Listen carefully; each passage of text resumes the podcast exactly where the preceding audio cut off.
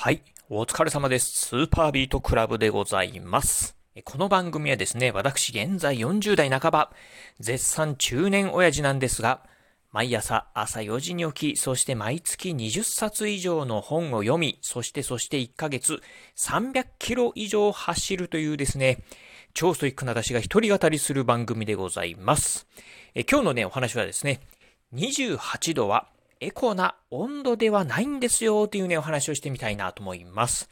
えー、皆さんもね、うん、まあ、どうでしょう。学校とかね、あと、えー、職場なんかでね、まあ、これから夏に向けて、まあ、室内の温度ですね、まあ、こう、地球環境、まあ、かん、えー、何温暖化防止のためにね、室温は28度、エアコンのね、えー、温度は28度にしましょうとかっていうね、よく、まあそういったことをね、よくお聞き、まあ、うん、見たりね、聞いたりするんじゃないかなと思うんですが、実はですね、その28度、エコな温度ではないんだよっていうのをね、今日はご紹介してみたいなと思います。えー、先日ですね、私ね、こういう本読みました。えー、これね、ね、著者の方ね、ちょっとお名前わからないんですが、長島圭さんっていうんですかね、え40度超えの日本列島で人は生きていけるのか、体温の科学から学ぶ猛暑のサバイバル術っていうね、本をね、読んだんですが、この本の中でね、まあ、こんなことを書かれてたんですよね。夏場に推奨されています28度の室温設定、実はエコな温度ではないんですよというね、えー、ことを書かれておりました。今日はね、そんなね、お話をね、してみたいなと思います。えー、まずですね、えー、この本の中でもね、書かれてたんですが、人間の環境温度、まあ、つまりですね、え一番ね、人間がね、こう、まあ、適温だなというね、え感じる温度っていうのがですね、27度からですね、31度の間だそうでございます。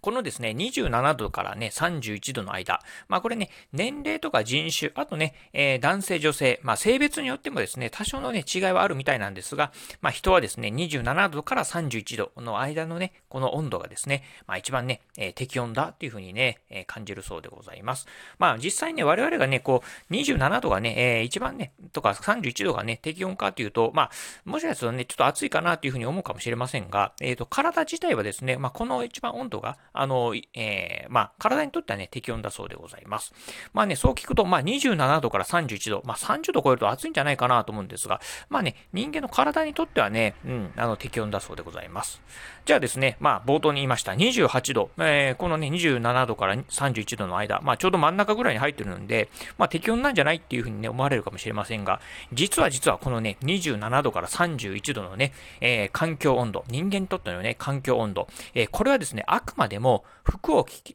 ていない、まあ、いわゆるね、すっぽんぽんの状態で測定した結果だそうでございます。なのでね、まあ、当然ながらね、我々、えー、人間はですね、まあ、通常、まあ、服をね、着てますよね。うん、通常ね、服を着た状態でね、測るとですね、えー、環境温度っていうのはね、もっとね、下がるんじゃないかなと。つまり、28度だとですね、これね、うん、人間にとってはね、不快なね、温度になるんじゃないかなということでございます。ということでね、まあ、うん、そういうね、まあ、研究の結果が出てるんですが、実際にね、これをね、えー、具体的にね、証明してるね、まあ、えー、お話なんかもね、ありました。これがですね、今からね、えー、いつかな ?2 年前ですか ?2019 年の7月のですね、朝日新聞デジタルの記事でね、こんな記事がありました。えー、まあ、姫路市役所ですか？兵庫県の姫路市役所で、えー、庁舎内、まあ、いわゆるね、建物のね、室温をですね、3度下げて、まあ、つまりね、28度から25度にしてね、まあ、えー、まあ、うん、執務を行ったところですね、この姫路市、えー、仕事のね、効率がね、ぐっと上がったそうでございます。えー、具体的なね、ちょっとお話としてね、これからね、えー、お話ししますが、えーえー、平均の室温を25度にね、してたんですが、それをね、28度に上げるとですね、このクールビズ、まあね、今、まあこれからね、えー、夏場、まあね、皆さんネクタイ外す。そしてね、まあ、あのー、まあ、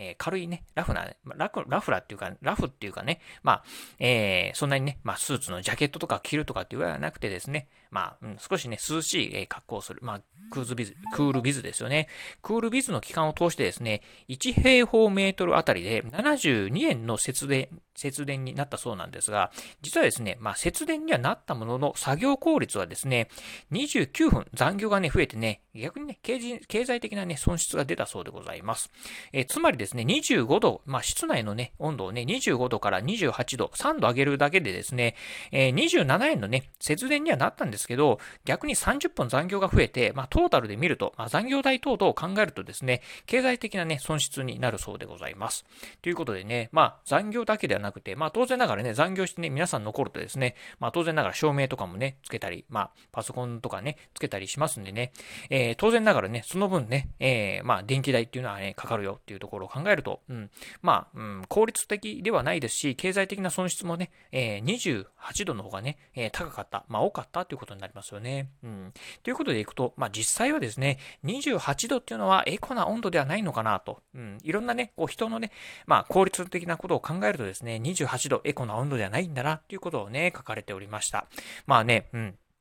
っていうところありますんで、まあ、未だにですね、まあ、えー、私のね、勤めてる会社もね、まあ、最近はね、やっぱり28度でもね、これね、あの、だんだんなんとなくね、世の中的にね、28度っていうのは、このエコな温度ではないっていうのがね、まあ、だんだんこう、まあの、少しずつ浸透してつつはあるかなと思うんですが、とはいえね、まだまだ、えー、まあね、えー、お役所なんかに行くとですね、非常に、ね、暑い、なんかムシムシした状態の中でね、えー、エアコンはね、28度の設定しながら、えーかつ、まあ、扇風機でね、すごくね、あの、風を当ててるとかっていうのもね、見たことあるんですけど、まあね、まだまだね、こうね、28度のね、室温設定してるところもあったりしますんでね、この辺は少しね、見直した方がいいのかなと。またですね、今ね、ちょっと新型コロナウイルスのね、関係なんかもありますんで、まあ、この辺ね、まあ、換気なんかもね、しないといけないっていうふうに考えると、もしかすると25度でもね、うん、もうちょっとね、下げた方がいいのかなというところもね、あったりするのかなというふうにね、思うところでございます。ということでね、今日はですね、28度はエコな温度ではないっていうね、お話をさせていただきました。えー、今日のお話、まあ面白かったな、参考になったなと思いましたらですね、